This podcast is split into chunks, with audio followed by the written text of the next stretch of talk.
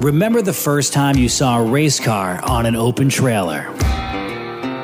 Maybe it was full of dirt, tire marks, and other battle scars. You wondered where it had been, and more importantly, where it was going next.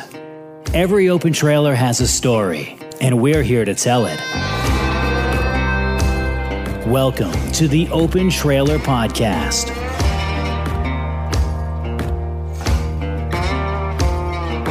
Hey, this time out on Open Trailer Podcast, it's stage number two of my conversation with Dick Fowler. This time out, we'll pick up right where we left off, which was in the middle of the boys' racing careers.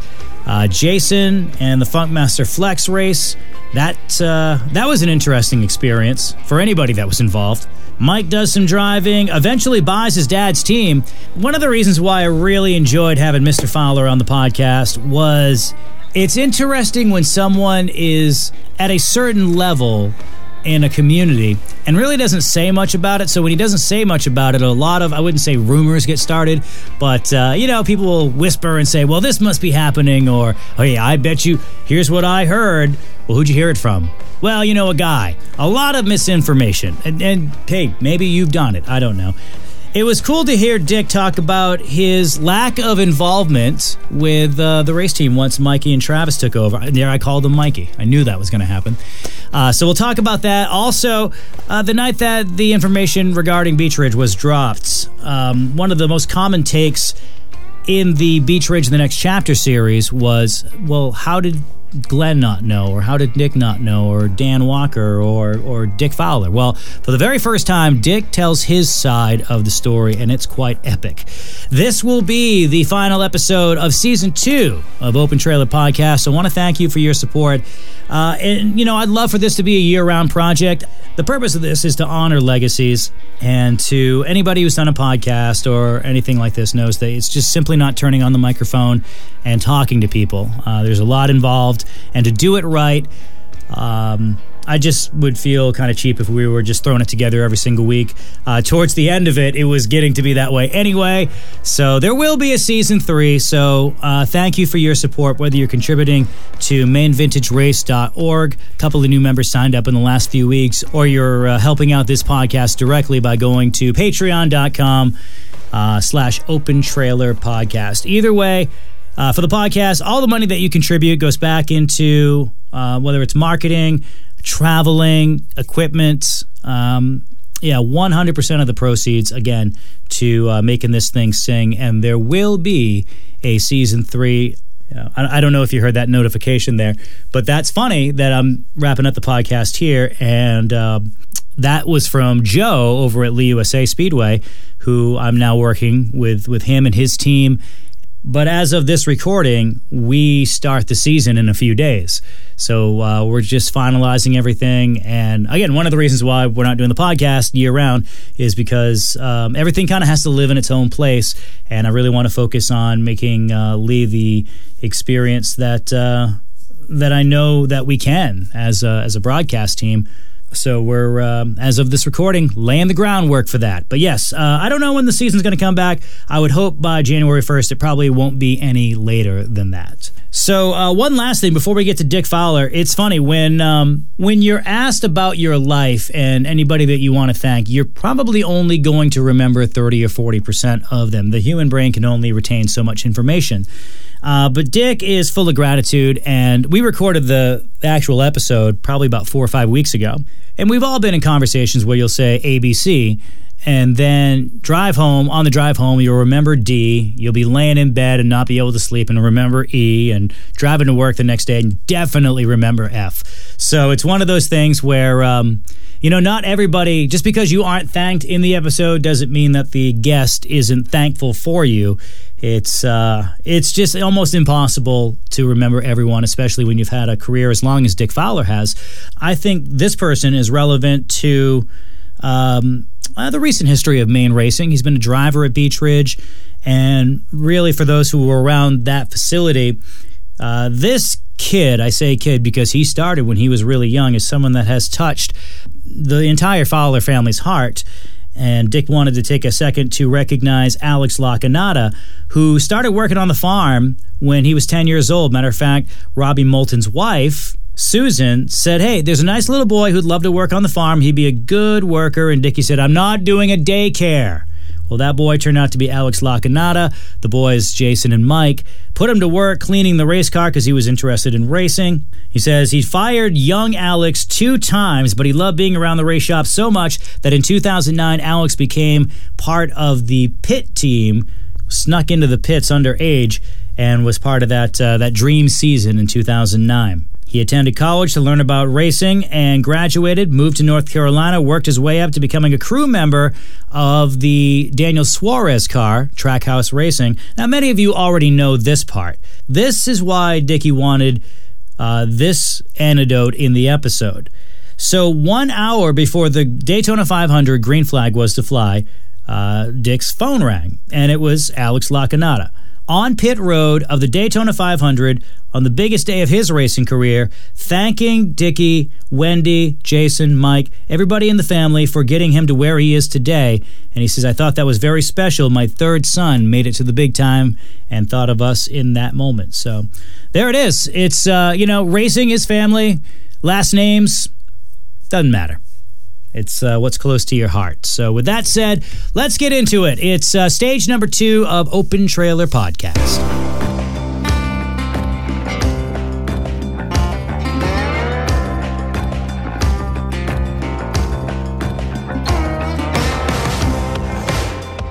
Uh, you know, things are going strong, uh, you know, for the team. In 2009, though, you um, you got you come back with Mike Rowe yeah. I hear that number 24, Mike Rowe, and and the Fowler team are teaming up together. And I'm like, this is going to be mega. Andy Cusack actually let me know. I forget if it was a phone message or a text message. I remember looking at my phone and I was like, wow, this is going to be something because I, I was coming back that year. And boy, what a year 2009 was. Yeah, uh, you know, I said in one word, domination. I mean, we had a great cast. Spanky – Spanky called me up and runs the parts store and wanted to know, you know, what your plans were for next year because I had just bought a car in 2008, the last race there. I can't mm remember the kid that owned it, but he uh, he moved on and uh, I bought that car and Spanky, you know, gave me a call and says, "Hey, uh, you want to sit down and talk with uh, Mike Rowe? He's looking for a ride." And at the time, I was did you know Mike? No, no, not that really. I, I knew Mike, oh, because of racing and stuff. Yeah, I yeah. knew him, but no, to sit down and have lunch with him and all that stuff. Mm. No, no. Spanky got us hooked up with that, and uh, then it was on we go. You mm-hmm. know, the boys, uh, Jason and Mikey, were both crewing the car. Uh, they wanted to, you know, and they didn't. Mikey didn't have the urge to drive because mm. Mike had been driving too. We don't leave Mike, you know, exactly. too oh, much. I mean, yeah. Mike was a great Thursday Thunder truck driver. I think he was a champion. Yeah, well, I, no, he wasn't champion. No, wasn't. I come out with. Uh, I saw you know them. Then truck. Everybody had S tens and Ford Rangers and stuff. I said, I call Russ. Not not Russ. Russ. What's what will go good besides a Ford or a Chevy? Well, I think that Volkswagen Bug. Uh, I can't even remember what they called them. It was a Volkswagen though. Volkswagen truck. Yeah, Volkswagen yeah. truck. Yeah, yeah and uh, just didn't have enough power, not for them Chevys and Fords. Yeah. He won the first race. He did win his first race. Yeah. But I knew they were coming, you know. Mm. Yeah. Yeah, so he does a little bit of racing, and but you really don't run a full year until I mean, unless unless I'm missing a few years. Did you run full time at all in the early 2000s? 2000. No, I got done in 2000 three, I think. I think yeah, because I because Mikey, Mike and J- Mike and Jason r- raced at the same time. Jason was racing pro stocks, and Mike was racing uh, Mm. limiteds. And in 2001, they both won on Father's Day, which that was a very special win for us. I was going to ask you about that. I knew it happened somewhere, and uh, when you were inducted into the Maine Motorsports Hall of Fame, you brought this up. And we haven't yet told your entire story about with Mike Rowe and, and the Beech Ridge stuff, but we've already covered a lot of what you've done as a driver and, Yeah. and owner and, and you know some of the highs that you've had. That day was at the time that you told me was the best day you've ever had as a human being involved with racing. Yes, When it really of, was. When both of your sons won on the same night. Can you tell me about that? Yeah, I mean, it was just regular racing. You know, I mean, Jason hit went out first, and it was a 50 lapper, Mm. and he happened to win that race. And I got two or three texts. Hey, what can Mikey get this? We're having bets over here in the bar and stuff. I said, Now, was he driving your car or was he driving for somebody else? he was driving. It was Randy Harmon's car. That's why. Yeah, Randy Harmon. They, he, uh, he, I think he won six races that year. He got thrown out one race because he had soft tires. Damn tech guy. Oh, I know, but that was Malcolm. They they Yeah. did what they did. They broke they broke the tires down, and there was a juice coming out of the tires, and I and I was very very disappointed, Mikey. Yeah. I really was. I said, Jesus, you know, Did he know? I think he knew. Yeah, Yeah. yeah. Him and another guy. I'm not saying the other guy. I won't throw him under the bus. That's but okay. Yeah, he. uh You know, Beech Ridge closed, Dickie, so Yeah. we can we can out anybody oh, we want now. I know it. Yeah. no, we. uh I. I Anyway, so yeah, so yeah. the, let's let's not taint the the night itself, right? Yeah, so exactly. he, he's had a lot of great success, but it was something about that one night. What was that? What was going through? I'm pointing to my chest here. Right. What is going inside, going on Oh. inside your chest during that race? I was just so proud, you know. I was in tears, really. You know what I mean? Hmm. To go out in the infield after, let's go take a picture of this, boys. And I got that big picture hmm. hanging on in my office. I mean, with both of them standing there with both wins. It was very special. And at the time, I don't know when the last time someone had done that. They were trying to figure it out.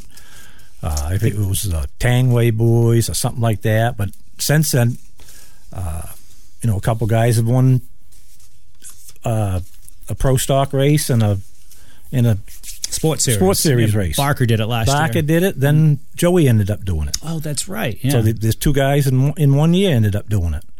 Yeah, but still, I mean, amazing. it was just special for for me being the dad and on Father's Day. It, it that was the one. Yeah. yeah. If you were to take one day out of your existence on this planet, where does that day rank? That after Mike Rowe winning, after my son's death and taking that JRF flag around there, that really was in my heart and still is. But uh, that was a very special day at that time, early 2000s. But uh, In 2004, you guys do that Funkmaster Flex race in Connecticut. Do you remember that? oh yeah, Where you Yeah. guys went down there and had a blast. Jason uh, set fast time. Set fast time, got twenty five hundred dollar check and a big nice leather coat that it was fourteen sizes too big for him. Yeah. but no, it was twenty five hundred to win the pole, and we beat uh, uh, what was a modified guy that just said Teddy Christopher. Teddy Christopher. Yeah. he set outside pole. Yeah. Then they redrew. We ended up starting seventh, I think, or eighth. What was that experience like, the Funkmaster Flex? Oh, it, it was fun. You, you you're racing for a you know a uh, like an antique car, you know, a sports series car, a Camaro. I think it was a Camaro. I think it was a '68 Camaro, all built up and everything. That was going to the winner. What uh, what happened to you guys that day? Oh, he uh Christ, it was early in the race too. He got he got he went down to the bottom and just wasn't enough room there, and he got turned around and someone hit the radiator and it did last long. So winning the winning the pole that was a that was our biggest Yeah, you went down there, set day. fast time. Yeah, you know, set fat time. amongst all these guys like Teddy Christopher. and they were like at cars back then. Yeah. Um, you know, we talked about some of the highs there, and of course, winning on Father's Day, and you mentioned uh, Jason passing away. You know, this is about legacy. What I want to know from you, from his father, what do you think he would be doing today? What kind of person do you think Jason Fowler would be today? I think he'd be a good racer. You would you think he would come back to racing Yeah, I do. Hmm. Yeah. because he had taken some time off and Took he some time off, but he became a tire specialist. That guy was Oh, he loved doing the tires too. Yeah. But I think uh, he'd want to come back racing and stuff. No, Hmm. if, if his health was right and everything, yeah, I I wouldn't put him in if he wasn't healthy and 100. percent But uh, was No. his health starting to come back. yeah, on the fence Hmm. on that one. Yeah, that's a tough one to. I'm not sure because you know they kept their uh, privacy and all that stuff, Yeah, and they were old understand that. enough, and Yeah. kids are kids, and uh, he made some bad choices, and Mm-hmm. you know, and, but I think he wanted to come back. Yeah. I think he, you know, seeing Mike Rowe have all that success, you know, I think he, but he really loved he loved Mike. You know, he he he was there for Mike, and Mike was there for him. I would run into him uh, on a weekly basis away from the racetrack. Yeah. I would see him downtown in Portland, and we would talk about that race team, that magical 2009 The dream season, team, they called it. where you guys win seven races, I think in a row. Yes. like in nine races for the whole year. Yeah. Uh, what was the secret sauce uh, of that year? It, everything just come together. I had Danny Morgan helping me, and my two boys, Mikey. Mikey was really calling the shots, and Turbo, and it, everything just clicked. I mean, What was it like to watch Mike develop into a leader of of your race team? very proud. Yeah, of Mikey. Yeah, Mikey Mm. picked up on that. You still call him Mikey. Yeah, Mikey. Yeah, yeah, yeah, Mikey. It's yeah. funny the the Mikey and the Joey. You, you mentioned Yeah, Joey yeah. Pastore. I've specifically asked each one of those guys is like, what would you like to be known as? Because obviously, in under my watch as a race announcer, um, you know, I've asked. The, I'm like, Yeah. what do you want to be called? You know, and Joe's like, I want to be called Joe. Okay, cool. Mike, I want to be called Mike, and you still call him Mikey and Yeah, Joey. I, It's do. a- I guess. I guess the Yeah. parents can do what they want to Yeah. do. I guess. Oh yeah, you get the No, right. no, he took it up. He he really learned a lot on it, and he worked good with Mike. You Mm-hmm. know, being Mike's crew chief. You know, at a young age and stuff. So you get that championship. In nine, yeah. Yeah. And then, um, you know, you get another one um, in 2013. But in between then, uh, we lose Jason. But there's that just emotional night where Mike Rowe goes out and destroys the field. Yeah. Uh, can you tell me about that night? Was that in thirteen? Or, I believe it was uh, in 11. oh, in eleven. 11 or 12. No, no, excuse me. You're right. 13. Yeah. Yeah. yeah, thirteen. Jason passed in two thousand twelve, but It was the first race of the 2013 season, if I remember right. yeah, Or it might have been Father's Day. Might have been Father's Day. I know it was sometime early in 13 now. yeah, yeah. I can go look it up. Yeah, I I probably I can't remember all of them, but Yeah. I mean it, it was very special, and you know, and Mike said this is one of his you know proudest races that he raced. You know, Mike Rowe, Mm. he's he's you know Mike's a tough racer and a good racer, but as far as a family man, he's really a great family man. Did you see a different side of him when you started working together? Uh, Well, I him? never I never saw the other side. You know, a lot of people Oh. say you know, you know, you've heard of uh, the other Yeah. side, yeah. Oh, I've heard of it. Yeah, and mm. even today, I mean, even, even a couple of races a couple of years ago, you know, if someone gives him a little, he mm. he'll go bop him. Yeah. You know, Why not? Mike's Right. Mike. Yeah. You know, what I mean, don't get near him. You know, don't come looking for him. Yeah. But no, he was a, he was a, he was a he was a great racer and very competitive, and that's all he did was racing, racing. He didn't fish. He didn't do this and that, and Hmm. Mike was all about racing.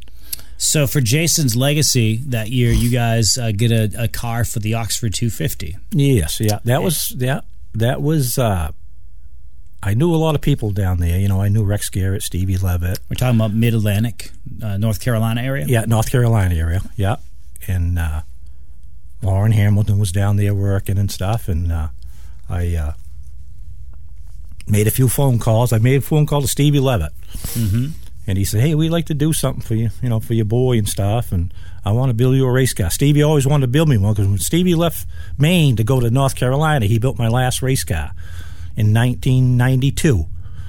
Okay. and, and I, it was a beautiful car. I mean, we won a lot of races in '92, and uh, he just, you know, gave me a call, and, you know, condolences and all that stuff, and we got on, got talking, and I'd like to build you another one, and know, we tried it. And a lot of everybody donated down there, you know, from Kevin Hughes, you know, putting all the radios in it down there, and getting the motor, and Warren Hamilton lettering it, and uh, Stevie putting all his time in it. I know I'm probably going to forget somebody, but it Mm. was everything. It was a lot of stuff was just donated and out of respect for my family. Yeah, And for one day, it wasn't uh, it wasn't RJF Motorsports. Was it? it? I mean, it was JRF Motorsports. oh JRF. Yeah. yes. Was it? Was it just for that one day?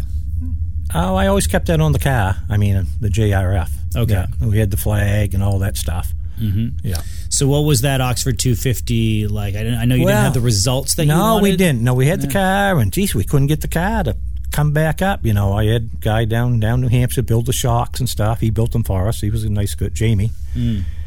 And just Mike just wasn't comfortable in it. I don't know if it was the way the seat was in it or what. We never went down to have him fitted, and that makes a big difference. A, guy, a driver's got to be comfortable. and I think that was part of the part of the problem with it. He never got comfortable in that car. Mm, Do you think it was because he knew what that car meant to one of his friends? Yeah. Oh, he tried. He, he he gave it 110 percent. I'm just, sure. cou- just couldn't get it to go. So we had won uh, Beech Ridge the night before that race with my Saturday night Beech Ridge car, and we get up there and we change engines and put the good engine in the Saturday night car from Beech Ridge, and, and I think we ended up fifth. Yeah. Yeah. So uh, you know, Mike ends up winning another championship in in that. Um, Yeah, what happens after that? You you sell.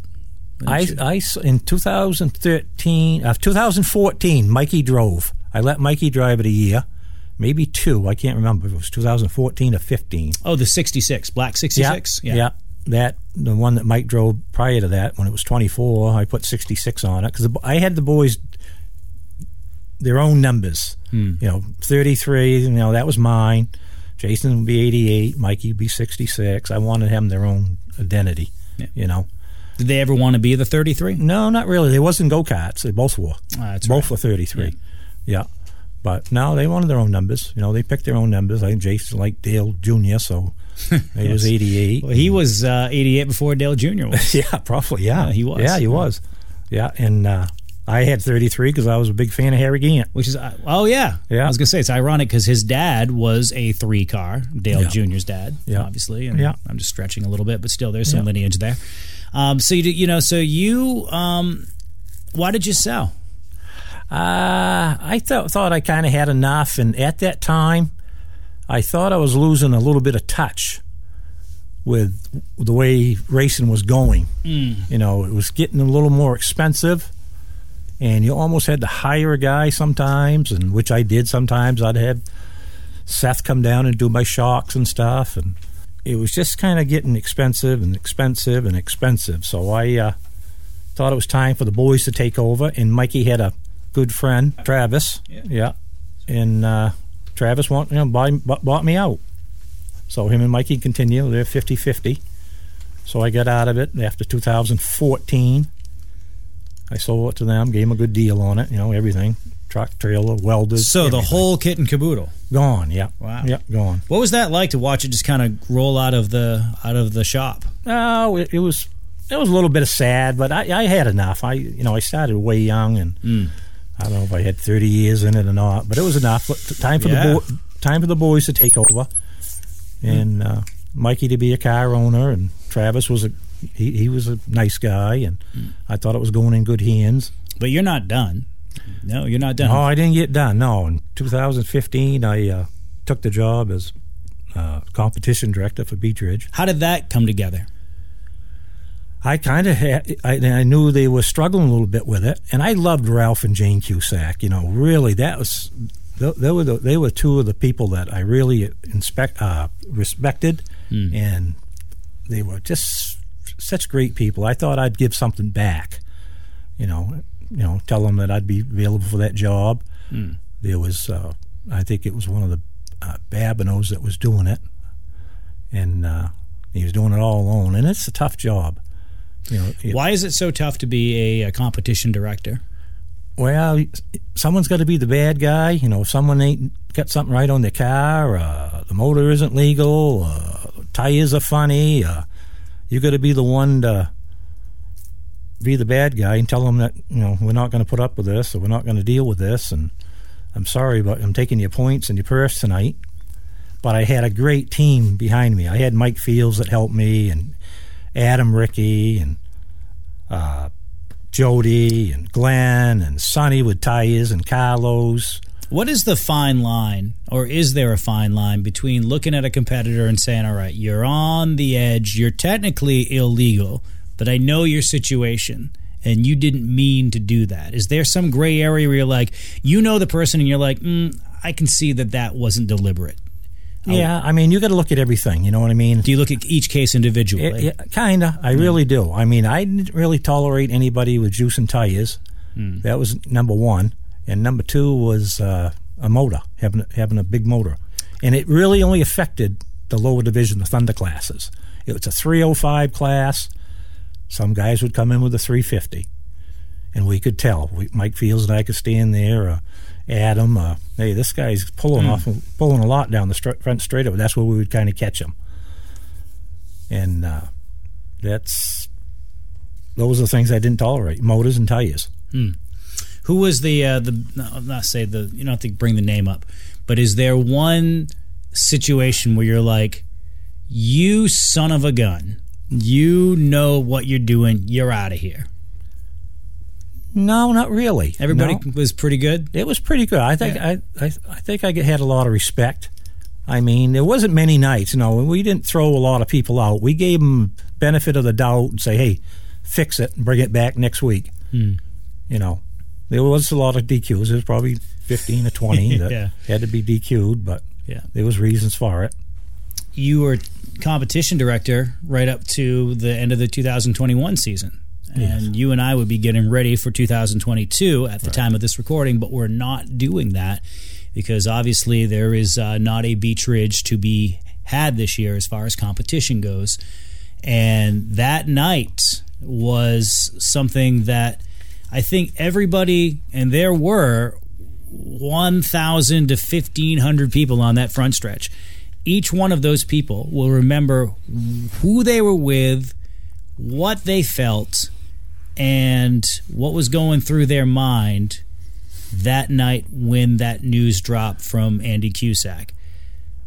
What was your perspective? We've done this, we've spent this entire episode talking about how a person who started when they were nine selling programs, owned cars, had one of his most proud human moments with his sons winning on the racetrack, uh, losing family members, and now all of a sudden it's going away. What was going through your mind that night? Oh, I was sick to my stomach. I remember that night right to the T. It just like 9/11. I know where I was when 9/11 happened, where I was standing in my living room when that happened. This was on September 11th as well. It really was it. Geez, I, I never picked up on that. Yeah, I was talking in the pits for 20 minutes with uh, Adam uh, Lovejoy. I was late getting over there because Andy said we had, you know, you, you and Glenn get over there because I want you shaking everybody's hand off the steps and all that stuff. And on the way over, Gary Babineau caught me. I was talking to him in the infield and stuff, and I got a tap on the shoulder. And he, Andy says, uh, "Come over here for a minute. I want you over here, you and Glenn." And uh, I walked over there, and he says, "I'm telling you right now, this track is sold and an out-of-state developer." And I, I didn't know what to say. I says, who, who who bought it? He says, "Don't ask any questions. You'll find out like everybody else." And I was pissed. I, I was boiling. You know, Instant rage. in, instant rage. Right. I I had to do my job because I wanted to have the Gary Smiths, the Kennedy kid, have their night, pass them the trophies, tell them how good a job they did. But deep down inside, I was sick to my stomach. Uh, I, I, I- we, we went through it. We played all through it. You know, we did the whole deal. You know, it was tough for you, tough for everybody. But uh, I, I just no way did I think anybody could ever do that. I was very, very disappointed. I had rule meetings that morning with all the Thunder teams, you know, at 10 o'clock, 11 o'clock over in the bar. Had a staff meeting earlier with Andy that morning with me, B, Andy, and Junior, and uh, Glenn. We always get together every every race. What are you guys talking about that morning? Just normal stuff. What was going to happen and how, mm-hmm. how we wanted the, the woods and about the racing, how tight the points were. Because the last three or four races, Junior always kept track of if you know the top five are in points. If they have a little bit of a spill on the track, we're going to give them a couple more laps, and we've done it every year. We talk about stuff like that, but but I was just I was sick to my stomach. I went home and just just couldn't think of think how he had done that to the competitors on that night of a championship night. There was a better way to do it. He texts me uh, Monday morning because we meet every Monday morning after every race. Monday morning, eight thirty. We have a meeting, just him and I. And uh, he texts me and I and he says, "You coming up?" It was nine o'clock when he texted me. No, because I was so pissed off walking around Yeah. down my shop. I uh, no, I'm not coming up, Andy. I'll be up in a couple days because one thing you did teach me is to, before you say something, think about it. Take a couple days to think about it before you make a decision. And I told him I'll be up Wednesday. And uh, it took two or three days. So I went up Wednesday morning at 8.30, and uh, he says, hit me with it. The first thing I said, what the hell was you thinking? Mm. Why did you have to do it like that? I said, Your parents wouldn't have done it that way. Well, my parents don't own the track. But I just think there was a better way to do it. Why didn't you tell me Saturday morning? You know, tell myself and Junior and Glenn. It would have made any difference? No, I, I, no, it wouldn't have. No, no, he did it that way, and that was the only way he was going to do it. No, it wouldn't have. But I, I would have felt better because I thought he played me for the last two months you know, having those meetings with the lower divisions mm. and wasting my time, you know, wasting their time for a month after the, this all happened. I think people thought I knew it, you know, to have those meetings and stuff on that Saturday morning before. And then you feel like the bad guy. I felt like a bad guy. I really did. I, I felt, I felt, I felt sick, and even to this day, I wake up in the middle of the night thinking about it. That's all I can think about when someone says Beech Ridge or something. That why did it have to be like that? You know, why did he have to do it that way? You know, he had a great. He taught me a lot. I mean, he taught me a lot about the business and stuff, and to, just to go out that way. It, everybody you talk to is upset with him. But why would you want to leave a legacy like he did? He had a great future. I mean, he had a great uh, years in racing. I mean, he he was a great promoter. You know, at one time, it needed a little lift at the end of it, but. Mm you know, he played it out and he was a good instructor to us and all the staff and stuff. He had a lot of good ideas. I think it took a couple months for people to realize that no one else knew about it, not even Glenn. Yeah. And uh, I haven't commented on this to anybody really, other than I'm mm. upset with the way he did it. You know, I told him that morning too. I, I he told me, excuse me, mm. light you know, light right into me. I told him his ego got in the way. I think that's what happened. Mm. I know, and I had a meeting the following Tuesday night, I think. We had scheduled for 2022, and he said, continue the meeting. He said, I'll just go there and answer questions. And he did. People, few people asked a few questions and stuff, and I asked him. I happened to ask him, "Did you get burned out?" He didn't like it. I don't know why he didn't like it. I just thought he thought he. Oh, he didn't like your question. He didn't like my question coming from me. Okay. You know, that it came from me because he can you you're someone who can probably see through him more than a lot of other people. Yeah. Yeah, I worked with him. So maybe I worked with him 3 or 4 days a week. We we sat down and talked and those last 2 years wasn't easy in, in 2020 and 21 because the tire situation we were we mm. were in with not having enough tires and stuff. So him and I spent a lot of time together on the telephone and going to New Hampshire, going to Wiscasset, going here and there to pick up tires. I yeah. just I just think he, I just think he dis, disrespected a lot of people, mm. you know, staff, in, you know, in that moment. In that moment. And I wonder, and we'll never know. It doesn't really do us any good to ask the question. Uh, if he would do something different today with the information that he has ingested in the last seven or eight months. Getting back to something we talked about off mic, sometimes we have different thoughts about things and we think something completely different three months later. Yeah you know. Um, and he was invested in the hard years, and I don't know if he gets the credit for that. Yeah, I just you know the, the, the man just he did he taught me a lot of stuff, and I respected him for everything he did for me and my family and everything, and but uh, throw us under the bus that way, everybody, you know, the fans and. Mm. Uh, the championship night with Gary Smith winning his first championship and Kennedy kid winning his first championship. Yeah, no, I get it. I don't want to end on that note, you no. know, because your career is not defined by that one night. No. It goes on for for a long time. Your legacy will continue long after you're not even going to the racetrack anymore, and I know that because I reached out to uh, a key person in your life uh, before uh, recording this to write a few words about you. The man is my hero. He's good at whatever he does and puts 110% into whatever he's doing. He has always been able to get uh, the right people around him to make him successful at whatever he does, from racing to business. If he's going to do something, he does it right. I've taken the skills that I watched and learned from him as a car owner, and Travis and I have been very successful in the short time we have owned our team as well. He is always willing to help a team or a youngster out whenever he can. Not many people have the accolades that he does in his career, and the way that he carries himself just speaks volumes for the way he presents himself and goes about his business. Mikey Fowler. Hmm. That was very nice. Yep.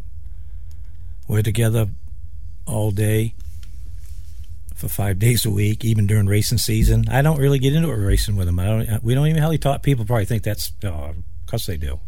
no, I let Mikey run his team. That's his team. But he still consults you. Yes. Yeah. No, consults me as far as the team. Hmm. No, not at all. Just about life. Yeah, about life and cars we're going to buy or sell or whatever we're going to go look at. No, racing. I let him do his own thing. I, I stood back. I when I when I sold it out, I didn't. I went to the race shop once in 2020 and once last year hmm. to the race shop, and it was going up to see how the car was coming. During the racing season, I stayed right out of it. It was his deal.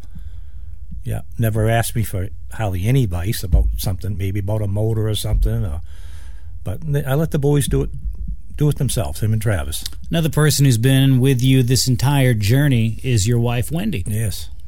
How'd you guys meet? Well, I used to hang. I was a I was a volunteer fireman at the time, and I hung around with her, her father, stepfather, and two or three others. That she lived down at Higgins Beach, and we'd hang out a little bit and have a few beers and stuff. And she worked in the Chicks Variety store down there. And she'd come in, and or I'd come in and have a coffee or something like that. And we'd get talking. Then she had a little puppy dog, a little black lab. Hmm. I worked for Scarborough Public Works way back then, and we had to rake the seaweed and stuff off the beaches and stuff. And she'd come down with a dog and, you know, kind of fla- flounder around a little bit. You are a jack of all trades, man. yeah, I know. Farmer, yanking weeds. Oh yeah, yeah, yeah. But we were we were we were grown up, brought up to to work. Hmm. Anything we had, we bought our own school clothes, everything. So My- she catches your eye.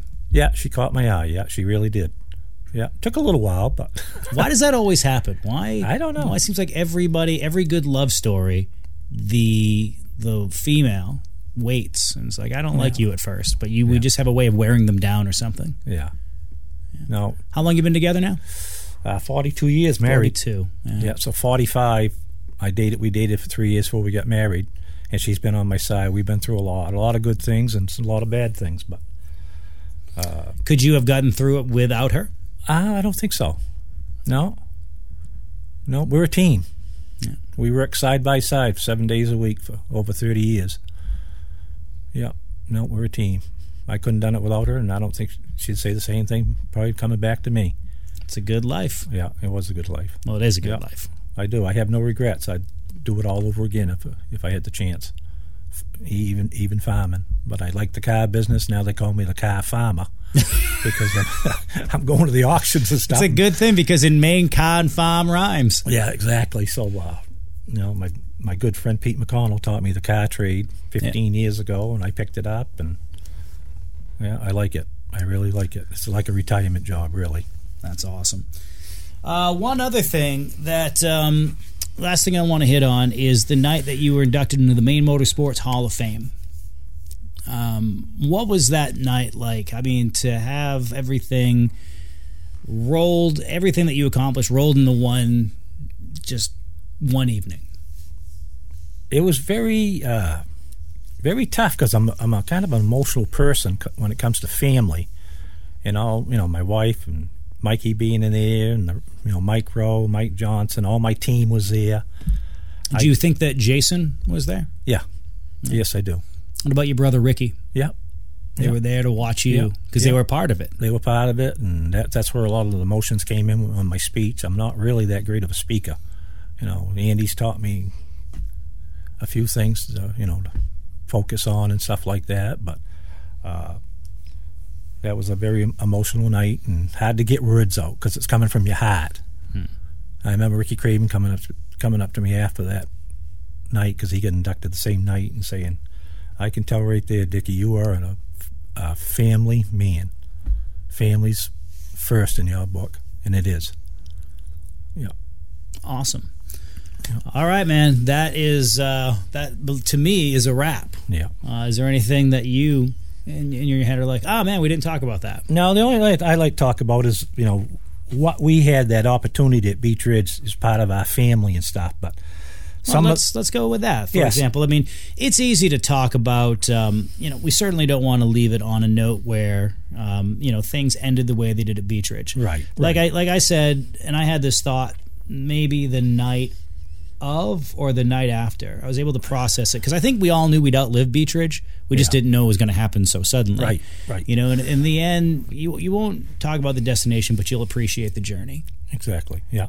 I just felt bad for the young guys that are coming up. You know, the, young Williams kid and the Smith kid and the Hodgson kid, the Bath brothers. They're just starting out their career. The Kennedy kid, the young Bond kid, and the McKeag boys. You know, mm. they're going to miss the opportunity that we and, and their parents had to, to call Beech Ridge their home and have success and win their first championships. And I feel bad for the, for the young g- generation coming up, which are good kids and good drivers. I can empathize with that. I think we have a whole new generation. We're just tapping into a, a young group of, of human beings who love what we have, um, have the fire that we did at their age. Yep.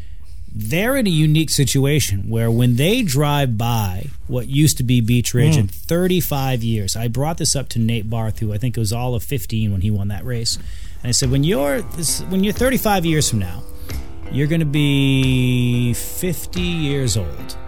All right, that's not too old. No.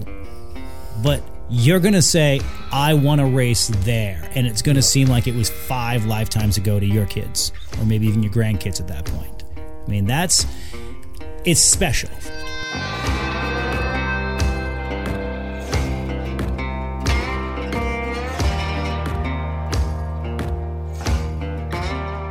It has been quite the season, but as I said at the top of the episode, uh, this will be the final one of 2022's season two.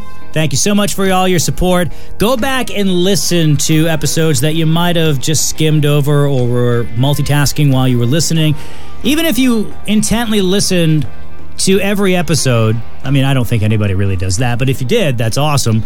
I, guarantee you, you go back and you listen to these things because uh, between editing and processing and doing the actual interview, I probably hear each one about five or six times.